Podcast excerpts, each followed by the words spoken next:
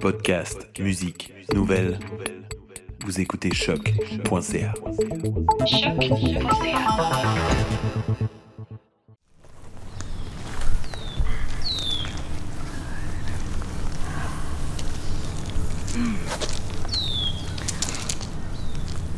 En continuant notre marche, nous joignons nos forces.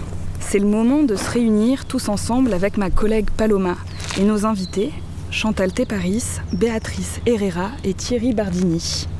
La rencontre de ces deux trajets culminera en une discussion passionnante sur la sympoïèse et ses enjeux éthiques, inspirée des travaux de Don Haraway. Et pour commencer, la sympoïèse signifie faire avec, faire avec le monde, en compagnie d'eux. C'est un mot qui rejoint également la pensée des systèmes dynamiques, la complexité et les interrelations. Selon Haraway, rien ne se fait tout seul, rien n'est vraiment autopoïétique ou auto-organisé. La sympoïèse englobe l'autopoïèse et la génère, la déploie et l'étend. Alors comment un tel concept, comme celui de sympoïèse, résonne-t-il dans vos pratiques de recherche-création respectives? Euh, À mon sens, il fait même plus que résonner, c'est comme le, bruit originel. Tu sais, comme s'il y avait eu un Bing Bang, le premier bruit, c'est le, le bruit de la sympoïèse. C'est la première chose qui met tout en résonance pour moi. Le Mont-Royal, c'est quand même euh, c'est issu d'une éruption qui a eu lieu il y a des millénaires. Ça s'est constitué là. Puis tu me donnes l'occasion de, dire qu'il y avait cette idée aussi euh, d'aller, peut-être métaphoriquement, mais pas tant que ça. C'est toujours contemporain, ce, ce passé, c'est toujours actif. Il y avait aussi cette volonté euh, qui peut paraître utopique, mais qui ne l'est pas pour moi, concrète en fin de compte, d'être à l'écoute de ça. À l'écoute de, quelque chose d'ouvert, parce que quand euh, Bette Dempster, donc, qui, est, celle qui, influence ou qui innove avec ce concept de sympoïèse avant Haraway, elle, l'explique en comparaison ou en contradiction avec la notion d'autopoïèse. Et elle explique que pour penser l'autopoïèse, on pense des systèmes fermés. Et pour la sympoïèse, il faut penser obligatoirement des systèmes, elle dit, entre-ouverts. En anglais, c'est ajar. Donc, c'est pas non plus l'idée de quelque chose de complètement ouvert, parce que ça, c'est très très difficile à, comprendre et pas forcément souhaitable. C'est cette notion d'entre-ouverture qui, moi, m'intéresse beaucoup. Cette notion que euh, c'est justement dans les cracks, dans les fissures, comme dit notre poète national euh, Leonard Cohen, que la lumière passe. hein. C'est là que les choses arrivent. C'est là aussi que les choses se mettent en branle ensemble.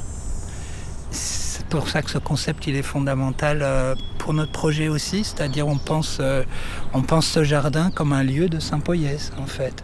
I was listening to you talk about this whole methodology of deep listening, and I was suddenly looking at you and thinking, what was it like last year? Remember last spring when you could walk down the road and suddenly there was no traffic and no planes flying overhead? The sound of the city was totally disorienting because all the little sounds that even here in the middle of the garden we can hear that orient us to construction, to this, to that was totally absent.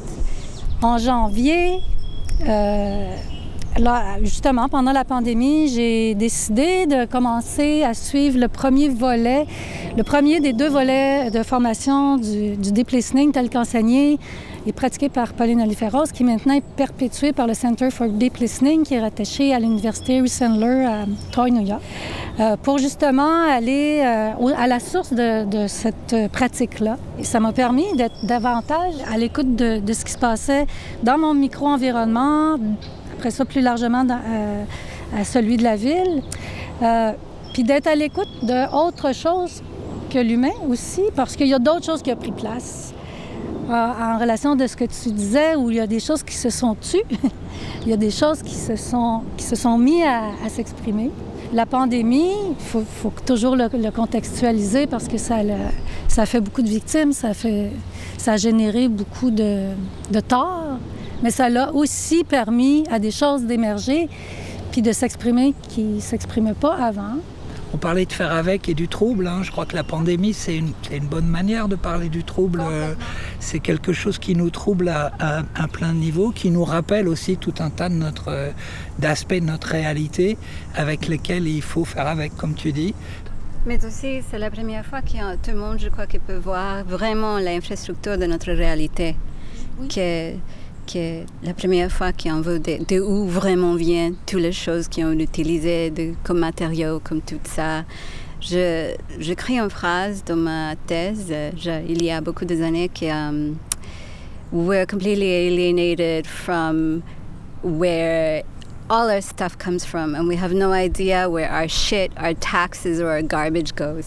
Pour notre projet, c'est très très important d'essayer de comprendre euh, d'où viennent les choses et où vont les choses. Par-delà notre usage limité à un moment donné, c'est pour ça qu'on parle d'énergie embarquée entre autres, c'est-à-dire qu'il y a les coûts qui nous intéressent devraient être distribués sur l'ensemble du cycle de vie des choses qu'on utilise. Non seulement leur production, mais aussi ensuite leur recyclage ou leur disparition. Leur disparition. Et ça, c'est extrêmement problématique quand tu regardes comme ça, parce que tu réalises eh ben, qu'il n'y a pas grand-chose de vraiment vert, il n'y a rien sans coût, euh, et qu'il y a un certain nombre de choses qu'on nous présente comme des solutions qui viennent avec des paquets de troubles eux-mêmes, d'où l'importance de vivre le trouble. On s'est rendu compte, par exemple, que si on voulait construire des principes très très rigides du point de vue environnemental, il serait quasiment impossible de faire notre projet.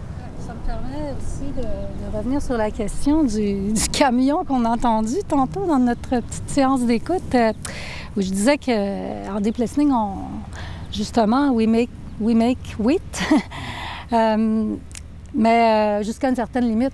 C'est une question de balance. euh, puis c'est pas d'être dans une approche utopique, ni dans un extrême, ni dans un autre, mais de, de travailler avec ça dans une certaine mesure. Puis, euh, oui, puis j'aime beaucoup l'idée de ce que tu nommes de embarquer. euh, L'énergie embarquée, je trouve, en fait, ça, ça m'apparaît.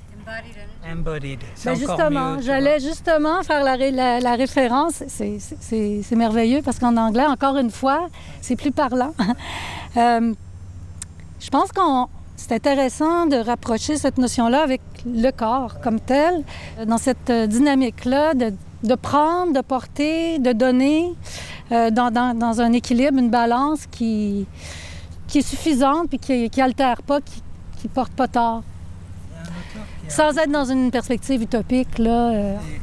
Été pas mal inspiré par un philosophe français qui s'appelle Gilbert Simondon, Ah, ben je travaille avec lui. euh, qui il parle de métastabilité, c'est-à-dire qu'il n'y a rien qui soit vraiment stable, à moins, les- à moins d'être- morte, en fait, dans le domaine du vivant. On est toujours dans des équilibres instables. Euh, et, et- et notre but, c'est pas d'éviter cette instabilité, c'est c'est de la même manière que pour marcher, il faut se mettre tout le temps en instabilité. Euh, notre but, nous, c'est d'essayer de documenter ces moments-là et d'essayer de faire réfléchir. C'est aussi l'avantage de ce qu'on fait, de la recherche-création et de l'art, euh, surtout dans des lieux publics comme ça, c'est que les dilemmes que ça nous pose, c'est aussi des occasions pour réfléchir, essayer de transformer ces obstacles. On a touché pas mal de sujets très intéressants. J'aimerais bien savoir comment est-ce que vous entretenez euh, ces aspects théoriques et pratiques dans vos recherches-créations. Le projet de recherche-création que je mène euh, au doctorat, il est associé aussi à la notion de, de microcognition située. Donc pour moi, en lien avec l'écologie puis le climat, tout ça avec des S, euh, parce que euh, pour moi, le savoir est partout, littéralement. C'est pour ça aussi que j'active une approche de deep listening, euh, parce que justement, en développant cette perspective d'écoute au corps qui euh, engage simultanément, quasi simultanément, une réponse, on est toujours dans un, dans un savoir dynamique. Puis pour moi, là, d'ouvrir là-dessus, ça change radicalement les choses. La recherche-création, pour moi, c'est quelque chose qui est en marche, littéralement, puis qui peut, qui peut potentiellement appartenir à tout le monde. Moi, euh, la même façon que tu parles du corps, I think there's something about the act of actually working with material that leads to the concreteness.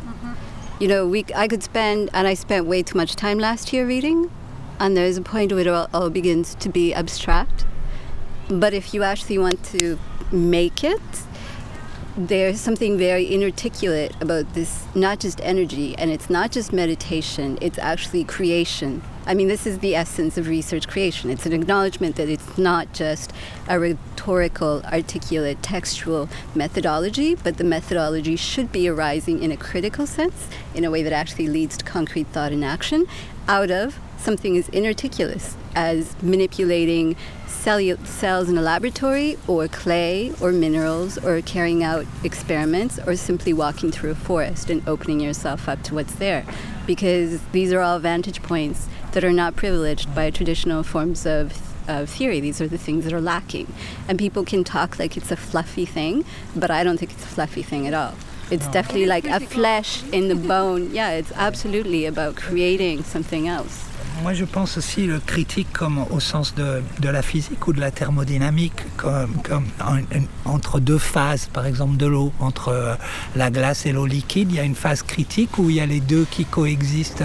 Pour moi, ce que, je- ce que je cherche avec la théorie et la pratique, c'est de me trouver dans cette zone critique où, où justement on pense la théorie souvent sur le mode linguistique, de travailler avec les mots, l'écriture, la lecture, tout ça, ça a aussi des matérialités. Les concepts ont des matérialités, ils ont des histoires.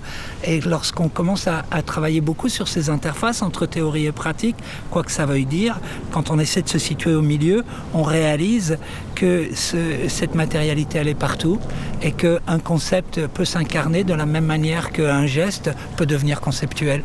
L'idée, c'est de se situer exactement entre tout le temps. Beaucoup aussi pour cette, euh, ce développement. Je pense que les, gens qui vont nous écouter euh, pourront aussi aller chercher ça euh, de leur côté. C'est super intéressant, ça ouvre encore plus d'options. Et puis finalement, merci beaucoup Chantal, Thierry et Béatrice pour euh, cet échange euh, si fructueux. Euh, nous espérons que ces discussions euh, seront aussi constructives pour vous. Et avec Gaël, nous vous souhaitons de beaux moments de création pour vos projets au long cours. Et nous vous remercions au nom de toute l'équipe du Baladorec. Merci. Nous avons Merci à vous. Oui, merci de nous avoir réunis en effet.